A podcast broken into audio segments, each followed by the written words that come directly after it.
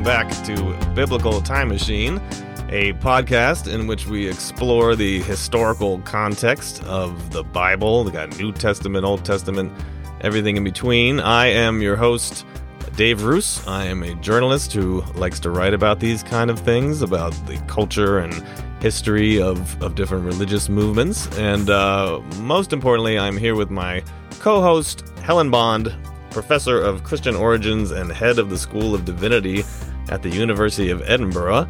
And uh, first of all, hey, hello, Helen. How are you doing? Hi there, Dave. I'm doing very well, thank you. How are you? I'm doing pretty great. Um, Good. We've we've talked about in a past episode Jesus's female disciples, but we skipped over um, somebody who I guess that's the big question for you is is was she one of the female disciples? We didn't talk about uh, his mother Mary, you know, aka the Virgin Mary. Um, so maybe we'll start there. Do you think that Mary, his mom, kind of should be counted among his disciples? Well, it's not as easy as you might think to answer that question. Um, on one hand, we have the birth stories, and um, of course, there she she could almost be the very first disciple. She's the sort of the first one to to hear the good news about Jesus Mm. and to openly accept that she's going to be part of the story. But a lot of historical Jesus scholars think that um, the the birth stories in the Gospels are not historical. They're all part of the tradition of sort of bigging up Mary later on, and I'm sure this is something we'll come come on to later. That um, you know this idea in the late first century that Jesus needs this sort of spectacular birth. So if we put them to one side, we've then then got kind of different. Um, almost competing traditions. In Mark's gospel which is the earliest gospel she she comes over as as someone who's really not part of Jesus's movement. There's a story in chapter 3 of Mark that that she and her her children come to take Jesus home because they say every, everybody says he's gone mad. He's not eating. He's just kind of gone crazy. And they're Hmm. wanting to take him back home you know what's what's our son doing here? Um Meanwhile, in John's gospel, she's there at the beginning of the ministry in the marriage at Cana. It's almost as if she kind of precipitates the ministry. She goes to Jesus and says, "You know, the wine's run out. Run out. What are you Mhm. going to do about it?" Almost, and and he says, "My hour's not come." And she says, "Well, you know, okay." Um, she says to everybody else, "Do whatever it is he says." Mhm. So she almost kind of gets him going. And of Hmm. course, in John's gospel, she's also there at the end at the crucifixion. So in this gospel, she's very much part of things. And then in the Acts of the Apostles, she pops up there at um, at the story of Pentecost. She's also there in the upper room. So so sort of navigating this is is difficult. It it might be that um, that you know she was she did have her doubts about things originally in the early days, but then perhaps she was in Jerusalem later on. And um, and there's traditions that Jesus's brother James, who also wasn't a follower of Jesus um, during his lifetime, but he seems to have seen some kind of vision of the resurrected Jesus, and that then made him made him become a follower. And in fact, he became the, the leader of the Jerusalem church. So perhaps towards the end, she did become a follower of Jesus. But it's it, it is more difficult than you would yeah. think initially, trying to sort of navigate these different traditions. Yeah, yeah. Well, let's. I mean, we'll we'll we're gonna get into some of those differences in the Gospels in a second, but maybe let's get some historical background. We can hop in our time machine and travel back to the first century A.D. and uh, talk about what some of these kind of terms mean. So, something that confuses me about Mary when we're sort of introduced to her and her relationship with Joseph that they are betrothed or betrothed. I don't have betrothed. So what does that mean? Are they they're married. They're they're are they uh, engaged? What we what we call that? Like what is betrothed? Yeah, it's I suppose it's like we would think of as an engagement, but Mhm. it's it's more sort of legally binding than an engagement. So, as far as we know, and and this is sort of largely based on um, later sources, but as far as we know, a marriage like this would have been arranged by the couple's family. Um, they would have agreed to it, um, and that would have been the first sort of the betrothal. Um, then the couple would have lived apart, perhaps for as much as a year, Hmm. after which time um, there would have been the, the marriage ceremony itself. And so there would have been a, a, big sort of procession from the bride's house to the groom's house. Um, and it would all be sort of all very, um, you know, joyous and music and then um, eating and feasting, dancing, um, a bit like a wedding today, I suppose. But, um, but you know, the, the betrothal itself was was legally binding. Okay, so they when they say they were betrothed, so we have this arranged marriage in this time would uh i mean i'm gonna say i'm gonna use the word woman but would she possibly have been like 12 13 years old like uh, did that kind of thing happen yes i mean horrendously young from our perspective i mean mm. a girl was considered um a woman, I suppose, of legal age by about 12 and a half. So basically, mm. when uh, when you started your periods, you know, when yeah. at, at, at um, at, at, puberty you are considered of marriageable age. I mean, there's lots of discussion in the rabbis who say, um, you know, that's too too young, mm. and it's better to leave it a little bit later. Which, of course, you know, medically we would agree with now too. Um, but but there certainly were um, instances of people getting engaged and and presumably married um, yeah. at at a much much younger age than than we would think decent nowadays. Yeah. So if okay, so Mary probably pretty young. It, was there tradition that that were these girls slash women married off to older men? Like, would we assume that Joseph was considerably older? Yes, nearly always. I mean, this this was sort of the expectation of the day that that a younger woman would be married to an older man because, of course, the man is then going to be the head of the family and is going to have to sort of support them in some way or another. So he might be t- as much as ten years, perhaps even older than mm. that. Um, and, and, and this is, this is the case throughout the whole of the, the Mediterranean societies. It's not just, um, within Jewish, um, within Judaism, it's, um, sure. the Romans as well. So, so the man might have been quite a lot older, sometimes very much older, you know, yeah. and, and, and also this is a time of very high um, mortality rates. It was it was uncommon for two people to marry and to stay with one another to old age. Quite mm-hmm. often, people died, often dying in childbirth, and sort of serial monogamy was was the norm. So mm-hmm. um, you might find an older man who had children, perhaps whose wife had died, and then he might well marry a younger younger woman. Yeah, is that are there some traditions that that might have been the case here that maybe explains some of the brothers and sisters of Jesus kind of thing. Could Joseph have been a widow and had kids, you know, that he brought into this relationship? Yeah, that's exactly the um, the story in a document called the Proto Evangelium of James. Um, oh yeah, we're going to talk about that one. That yeah, it comes something. from the second century. It's a really, really fascinating document. It's kind of a, a prequel to the Gospels. It's the story of Mary and Mary Mary's youth. Um, but in that that gospel, um, Mary is married to a much older man who mm. is a widow and uh, a widower, and he has children. And then this is the explanation for um, Jesus's brothers in mm-hmm. the Gospels, and, and and this is the the the the story largely favored by Catholic scholars mm-hmm. um, and people who want to say that Mary was perpetually a virgin. So right. if Mary was perpetually a virgin, where do these brothers and sisters come from in the sure. Gospels? So the answer is, ah, uh, well, they're not proper brothers and sisters, they're actually kind of like step brothers and mm-hmm. sisters, or mm-hmm. some people say maybe cousins.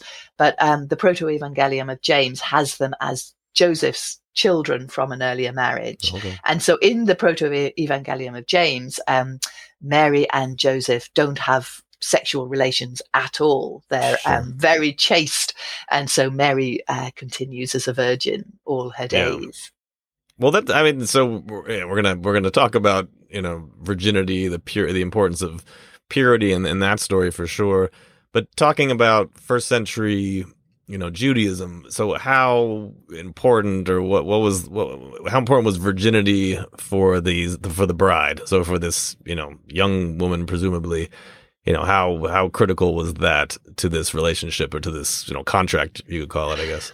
Well, the sources give the impression certainly that virginity is really important. Um, and, you know, so a man wants a virgin bride. And obviously, that's the only way he can be 100% sure that the children are his children. And there's sure. no paternity tests or anything like that in the ancient world. So I think that's where virginity is most important. And of course, that's going to be most important to members of the elite, people who have things to property to, to leave, um, assets. Mm. You do wonder sometimes in a rural context whether virginity was quite so important. Um, and even whether the couple themselves might have um, necessarily kept apart for the whole mm. of that year. Certainly, in some um, in some very rural communities in, in Scotland, for example, because of low um, birth rates and things, it was actually important for people to to know that they could produce a child mm. before they got married. so um, yeah, you know that all all our all our information comes from quite elite um, right. reflections on these things. So certainly that the, the prize virtue was to be um, to be uh, pure and virginal on your on your um, marriage day. Though whether the reality was always quite the same, particularly in rural Galilee, who knows? Mm, yeah. So I was gonna. You brought up the idea that you know people generally didn't both survive into old age together. Joseph kind of disappears from the from the narrative in, in the gospels. Is there a understanding or a tradition that that he died you know, be, you know while jesus was still alive? Yeah i mean that's that's what most people assume from this. Mm. um i mean I, I suppose one thing is that the gospels are are talking about Jesus's father so much as God. You know, the God of mm. Israel is Jesus's father, and and Joseph very much gets sidelined. So mm. he's not even mentioned at all in Mark's gospel, mm. um, but he is mentioned in the others. And I suppose um, the the most likely reason why he's just such a shadowy figure is that he has died by this mm. stage. Mm. Um, and that would be quite normal. I mean, living till 40 as a man was, you know, good going. Right. So, um, and if he um, was older, like we talked about, and yeah. Exactly, particularly if Jesus was around about 30. Again, we don't know actually how old he was when he started his ministry, but if he mm. was around about that sort of age, you know, he'd be he'd be doing well still to have a father. Most people at that right. age wouldn't have a dad anymore. Okay. Well, I I asked that because yeah, I, I I'm I'm going to ask you next to kind of help paint a picture. If we're talking about you know this this this young woman who who gets married, she and then she's living in like you said, she's living in Galilee. She's a peasant. She might have lost her husband. Um, talk to me about like what life would have been like for Mary, like in in this in this world back in the first century.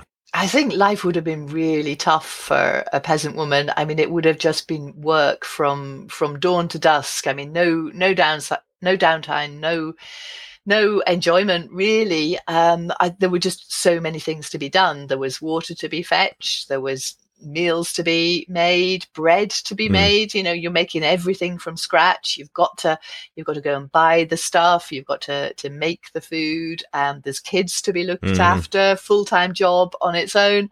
Um, maybe maybe looking after some small animals. Maybe you've got a patch of land.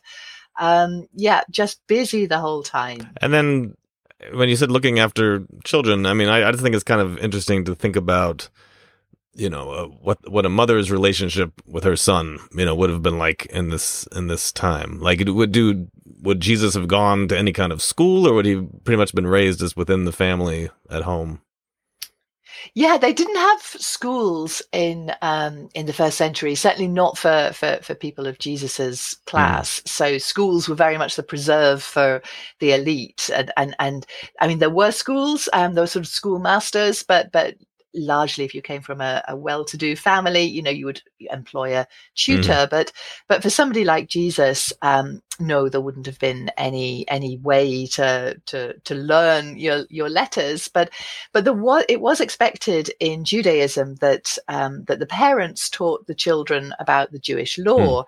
Um, so it would have been particularly the mother's duty at first to make sure that he did know some things about about Judaism, about his own belief, about you know the story of Israel. So, so I like to think of her kind of sitting Jesus on her hmm. knee mm. and telling him the stories of old and and maybe it was her who who told him to you know consider the lilies of the Hmm. field and and to look at the world around him um yeah you know i think so much of of jesus's teaching may well have come from his mother originally who knows Yeah, no, I think that's it is fascinating to think about. Like like you said, if it was the mother's job to kind of lay that foundation of understanding, like yeah, how much how much of of Jesus's thinking might have come originally through through Mary? I mean, obviously we don't know, we can't know, but it's a great little thought experiment, isn't it?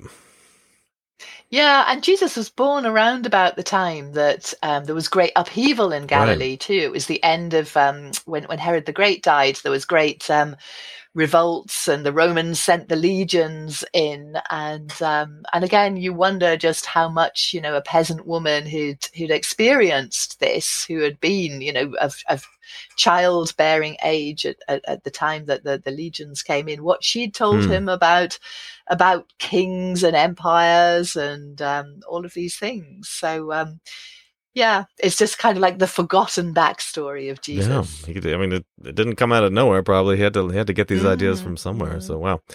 Well, all right. Well, let's let's get let's get back to the what the Gospels tell us and don't tell us about about Mary. So, like you mentioned, the earliest writings, um, you have Paul's writing and and then Mark's Gospel are pretty mum about Mary, right? Like she, Paul. I, I was trying to look this up.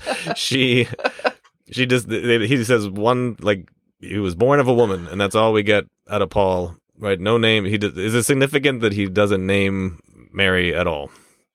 I think he's just got no interest in Mm. Mary. I mean, and, and I mean, it's a weird thing to say. I mean, he was just, you know, born in a fleshly, normal kind of way. I think that's all he's saying. Yeah. But he, he doesn't think Mary's mother has anything to contribute to to the argument. He's just not not bothered.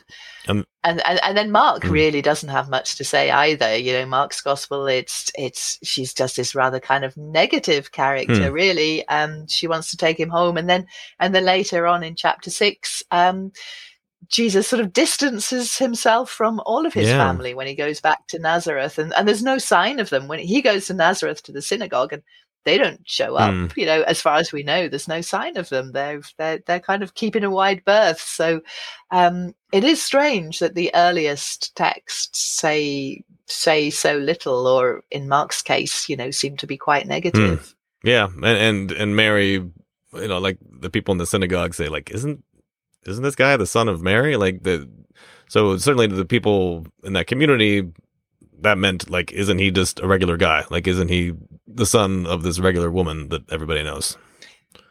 Yeah, exactly. I mean, so, some people have said that that's an odd way to refer to Hmm. him, and that you know, normally you would say, "Isn't he the son of Oh. Joseph?" And so, why are they saying the son of the son of Mary? And people often answer that by saying, "Well, maybe, as we talked about before, um, Joseph has died a Hmm. long time ago, and so you know nobody really remembers Oh. Joseph anymore." Um, people have also sometimes said, "Well, maybe there's something slightly unusual about his birth. You know, maybe he was illegitimate or Hmm. something a bit strange," and so um, they're signaling that by saying the the son of Mary. Um, I think we just can't yeah, really tell. Well, I didn't. no, I didn't think about how unusual that would have been. Well, that makes sense. Yeah. Um, all right, so we have those accounts where she's kind of sidelined, and then you have Luke. Now, Luke is that that's the only gospel that has like the Annunciation story, like the visiting of the angel, pronouncing, you know, saying this is what's going to happen. Okay. yeah. Um, yeah. So, what do we know anything about when Luke was written, or any kind of context that would explain why we suddenly have this this completely different, you know, new narrative about the pre-birth of Jesus? yeah, well, I mean, Luke is the only one to have the Annunciation, but um, Matthew also has a birth Right. story. Um, but but Luke is far more centered on Mary, the mother of Jesus, whereas Matthew sort of focuses more on Joseph. But I mean, there are very very different stories. I mean, it's not just you know two different perspectives you can put together. And I think there are there's a couple of reasons why people think that these stories suddenly start circulating around about the late first century, which is when both of these gospels were written. And one is, I think, that um, it just tends to be the thing that um, you know great men attract stories of great births. Hmm. So, um, particularly kings. So, um, if you're saying Jesus is some kind of Messiah figure, then of course you're going to say, well, there were sort of unusual things in nature. And you get lots of stories in the Old Testament about, you know, the mothers are always barren Right. or um, for some reason they can't have children or they're old or, or, or both, old and barren. Um, in the case of Jesus, um, the gospel writers want to go one stage further, and so you get this in Luke that that uh, Mary is, um, you know, both. Um, she, she- she's not just barren, uh, but she's a young woman and and she's a virgin. Um, so I think there's that sort of pushing it, but there's also the question of when exactly did Jesus become the Son of God? In Mark's Gospel, you kind of imagine that it's at the the moment of baptism because Mark starts with baptism, but Matthew and Luke both seem to want to say, well, actually, it wasn't at the baptism. He was always the Son of God, and so they sort of push things back to um, to the moment of conception. That's when he became the the Son of God. So I think you've got both of these forces pushing things back, but also because he's a great man, and of course he must have had a great birth. Yeah, yeah. Well, okay, so let's take it a step further. Like you mentioned, there's this. How, how do we pronounce it? Proto Evangelium? Is that Proto Evangelium? James. Right, Proto Evangelium. It's a great, it's a great text. You really, everybody it is. read I it. I read it. It was fascinating. So, but this comes very early, right? So, what second century? It is. It's about second century. Yeah. So not long after we get the the last gospels, this comes along and and like you said, kind of gives so many more details. So it goes into the birth of Mary, the again the story of before the birth of Mary, that her miraculous birth herself. But so many of these, so many of the parts of the story are focused on her, you know, purity and virginity again. I mean, it just it seems obvious to me that we're trying to bolster the idea again that that she has to be the virgin. I mean, that Jesus has to be the son of God because you know this this was this pure vessel that uh that he was born into. But give me some of the details about this story because there's there's some fascinating parts of the proto evangelium. Yes, well, as you say, it's it's a sort of a prequel to the the Gospels, and it's and it's it's really focusing on on Mary, which which in itself is is is quite um quite a strange thing. Mm. Given second century, you would imagine that we're, we're still in very patriarchal times. Of course, the main point of the story is to say something about Jesus. So Mary is kind of bigged up um, to, to to to make her a, a fitting mother for, Mm. for for Jesus um, but all sorts of stories about um, i mean lovely little stories about her her her own parents anna and joachim um, they they can't have a child and and sort of various things happen and and, and, they manage to to have this child and and like uh, the mother of samson in the old testament there's lots of old testament Mhm. references and and they dedicate their child to the the temple Right. so little Mary grows up in the temple, and there's this lo- lovely story of her at age three dancing on the steps of the temple, and Right. angels are coming uh, down and they're giving her food from their hands. Hmm. And um, little Mary grows up and she's all sort of pure and, and everything. And Mm. and then they need somebody to make a to sew the the the um, uh, curtain in the temple, the temple veil, and of course they ch- Mary is the obvious one to choose, and so she's busily sort of making this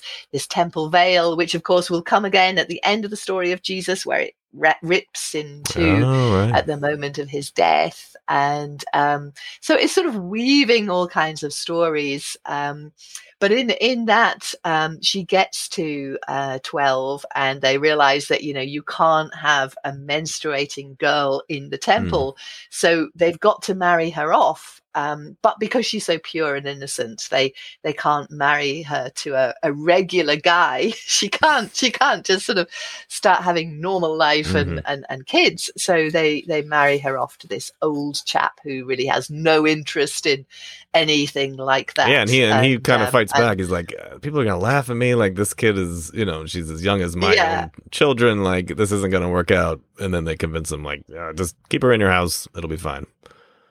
Exactly. So he's really just there to kind of guard her, look after her. He's very much a sort of a father figure for her. um, and and and then of course you have the whole story of how she then um, you know that the story then sort of interacts with the the gospel Mhm. accounts of how she then um, has the visitation from the angel and um, and it and it ends with Jesus um, being born actually in a cave. In a cave. I was going to ask, like, is there any? Does that relate to any other traditions? Like, where did this cave come from? Yeah, I don't know. I mean, it is. It, th- there are these very old traditions that Jesus was born in a Okay. cave, but w- whether they come from before the proto-evangelium or whether this is, um, it's strange. But but the strangest thing of all, actually, I would think about the proto-evangelium is that just as Mary has, I mean, Mary, Mary then gives birth to to to Jesus, and and a cloud sort of comes down and shadows the whole Right. thing, and the cloud goes up and lo, there is a baby. but um, but then this passing midwife, Yeah, um, she's is just character. sort of outside, and Joseph Joseph is running around, sort of not knowing what to do. not realizing that actually everything is really straightforward and he comes back in with this midwife salome Yeah.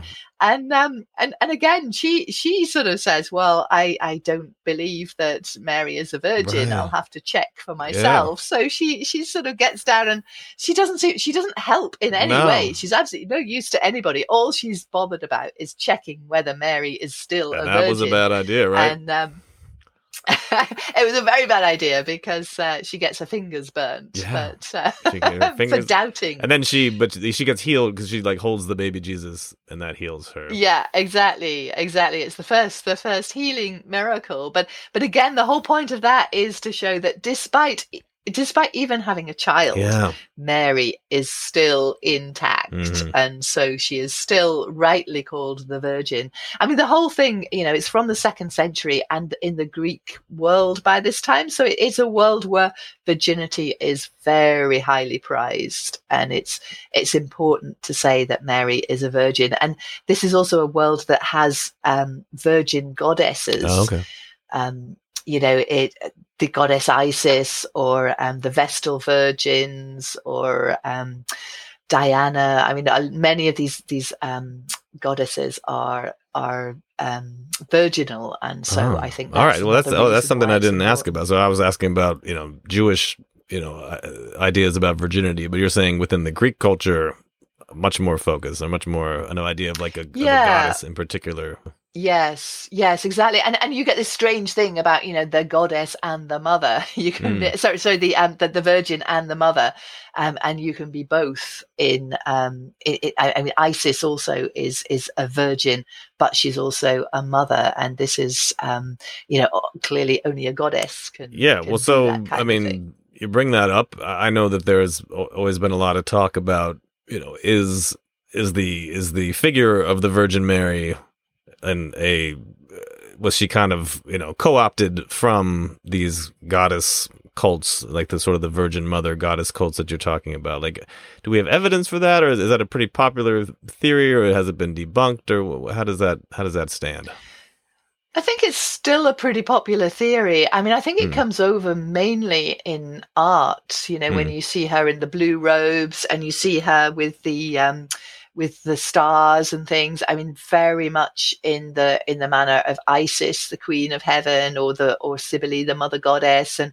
and then again those representations of of Mary with Jesus sort of sitting on her lap, very much like. Um, like Isis and, and, and, and her child on her lap. So so I think the artwork does show that there are links here. And and it makes sense. I mean if you're if you're a a Roman person, you become, you know, you've been used to being a follower of Isis or these other female cults, and you become a Christian, then, you know, what are you going to do? You're not just going to stop having that need for a female figure. You're just going to start kind of putting all of those um, attributes and aspirations onto onto Mary. And so I, I think part of this veneration of Mary has has come out of sort of these these older Hmm. goddess um, worshippers. Yeah, yeah, and I know that's yeah that that that theory is not taken kindly by a lot of a lot of Christian scholars, but it's it, it there's there's some logic to it. All right, so we've yeah we've talked about this proto evangelium, but we we we let's let's back up let's back up to the Gospels for a second because because like you said earlier in John Mary does make a lot more appearances. So first of all, she's there at his at his first miracle, um, at the wedding at, at Cana, and then what do you? I, I really like the interaction that she has with Jesus. I don't know. The conversation is is very just sort of normal. It's like, uh, you know, they're out of wine, and he's like, "What am I supposed to do about that?" And says, "You know, yeah, like you said, says the servants, do whatever he says." And then, you know, maybe she kind of prodded him to perform his first his first miracle? Is that something we could read out of that interaction? Yeah, I think so. I mean, women actually come over quite well in John's gospel. They always seem to get it in a way hmm. that the male disciples don't necessarily do. And so Mary seems to get it before, you know, there's anything to get.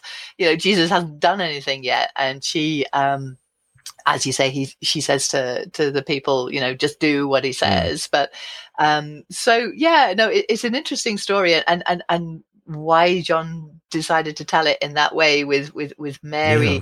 there. Um, there's there's lots of sort of divine wisdom imagery around there and and divine wisdom is is a female character oh. in the old testament. So whether that sort of helps john to kind of think in terms of of females playing parts i don't know. But but certainly in john's gospel i mean mary is is there at the beginning and she's also there at the end. She's mm. there at the cross. So she kind of bookends the two the two is that um, is that the only gospel where she's there at the named at the cross at the end it is. It is. I mean, some people have argued that she's there in um, Mark's gospel because it says that Mary, the mother of James and Joseph, was there, and we do hmm. know that two of the names of Jesus's brothers was hmm. James and Joseph. But it seems a very strange way to refer to Mary, his mother, right. to say, you know, oh, there was this Mary who's the mother of James and Joseph was there. Why not just say Mary, his mother, sure. was there?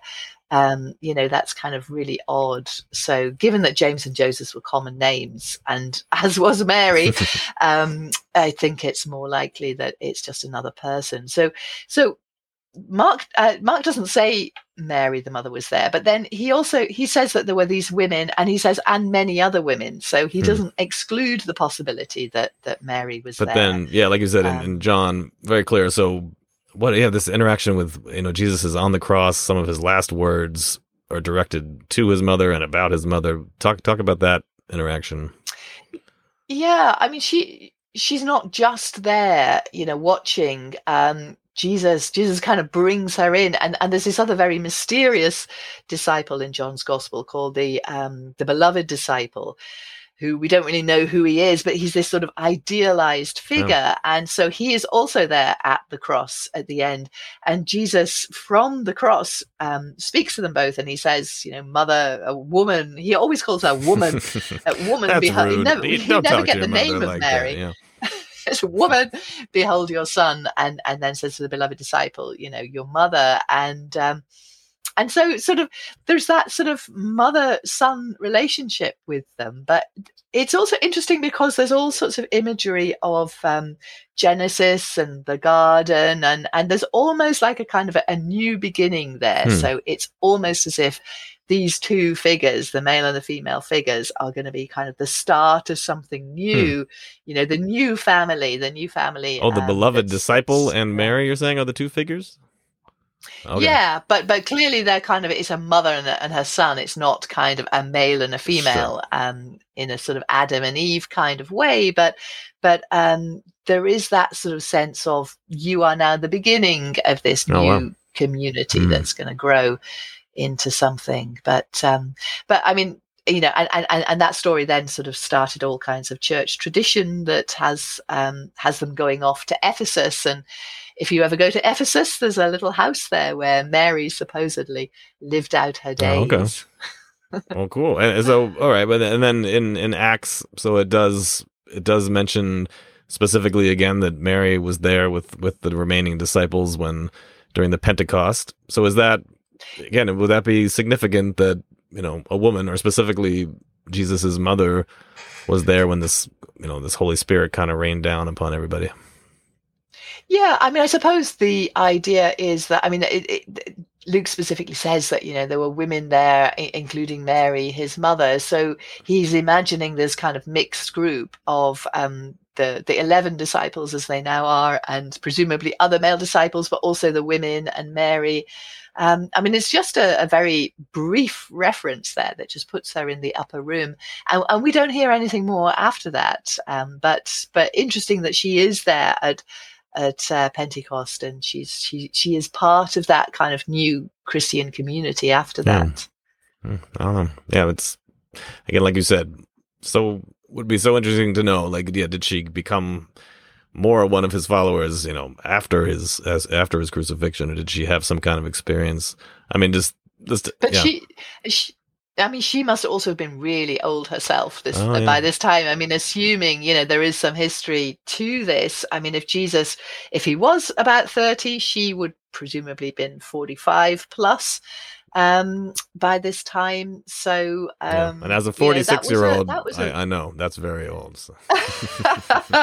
you probably wouldn't have been around in the oh ancient man, world. I wouldn't have made it. wouldn't have I, just- I wouldn't have survived childhood with my ear infections. Anyway, so what is this moment? What so the Council of Ephesus. So I, I know that this was pointed out in a couple places as this is where they kind of cemented Mary's position as Mother of God. So what is this Latin word? The- Theotokos. Theotokos. Theotokos, okay. Yeah, yeah, yeah. Well, I mean, it, it's part of Mary's sort of great, great rise, I suppose. I mean, it, it, it is quite incredible when you think about it to go from being a young peasant woman um, and whatever the sort of original historical Mary must have been. Um, it's this this need, I think, to sort of to give Jesus important parentage. So on his father's side, he's the son of God. Um, on his mother's side, he is this sort of virtually a goddess. I mean, she's Hmm. never called a goddess, of course, um, and she doesn't. She's not part of the Trinity, but but everything about the way she's described is um, is as if she's a goddess. And um and and so this is this is the highest honor that she gets to be the the bearer of God, the the, the mother of Okay. God. And was that uh, this Council of Ephesus? Like, what? Why was it brought together? Like, were they trying to kind of get rid of some heretical ideas that were going around and and cement her? Yeah, I mean, Yeah. all sorts of heresies. I mean, because this is this is you know early Yeah, on. when was in, this, though? Um, oh, Oh. I can't remember. Um, Early. but it's you know all, there's a whole series of these um the, these these councils and things and and they're trying to trying to work out you know what's what is orthodox christian Hmm. belief and and all kinds of things that um you know seemed reasonable to their proponents were were cast out and um because this is this is a time when christianity is still trying to define itself and work Hmm. out what it means to be a christian who's in who's out what what kind of ideas can we accept what can we not accept? Um, and so of course that the, the the position of mary becomes an important part of that. Where where does she fit into things? Um, we've got the trinity but then how does mary fit into all of that? All right. Well, man, we've talked about a lot of a lot of very interesting things. Um, Helen, as always, I really appreciate all of your insight into this. And uh, and she does appear. She is a chapter in your book. Let's plug the book again. What's what's the name of, of the book? it's called women remembered uh, jesus's female disciples right. and i wrote it jointly with joan taylor and it came out in 2022 i think just this year was it just this year it seems like a long everything time ago but yeah no, was, together. But there's a there's a It chapter. was just last there's a chapter on Mary and and how many other uh-huh. how many other female disciples get a chapter? oh lots and lots Lots. of so many female disciples there must be about 10 or 12 Nice. chapters All right. Well, I encourage our listeners to to find that book and read it and learn even more about Mary. But thank you again, Helen, and uh, we will be back next time with another episode of Biblical Time Machine. Bye.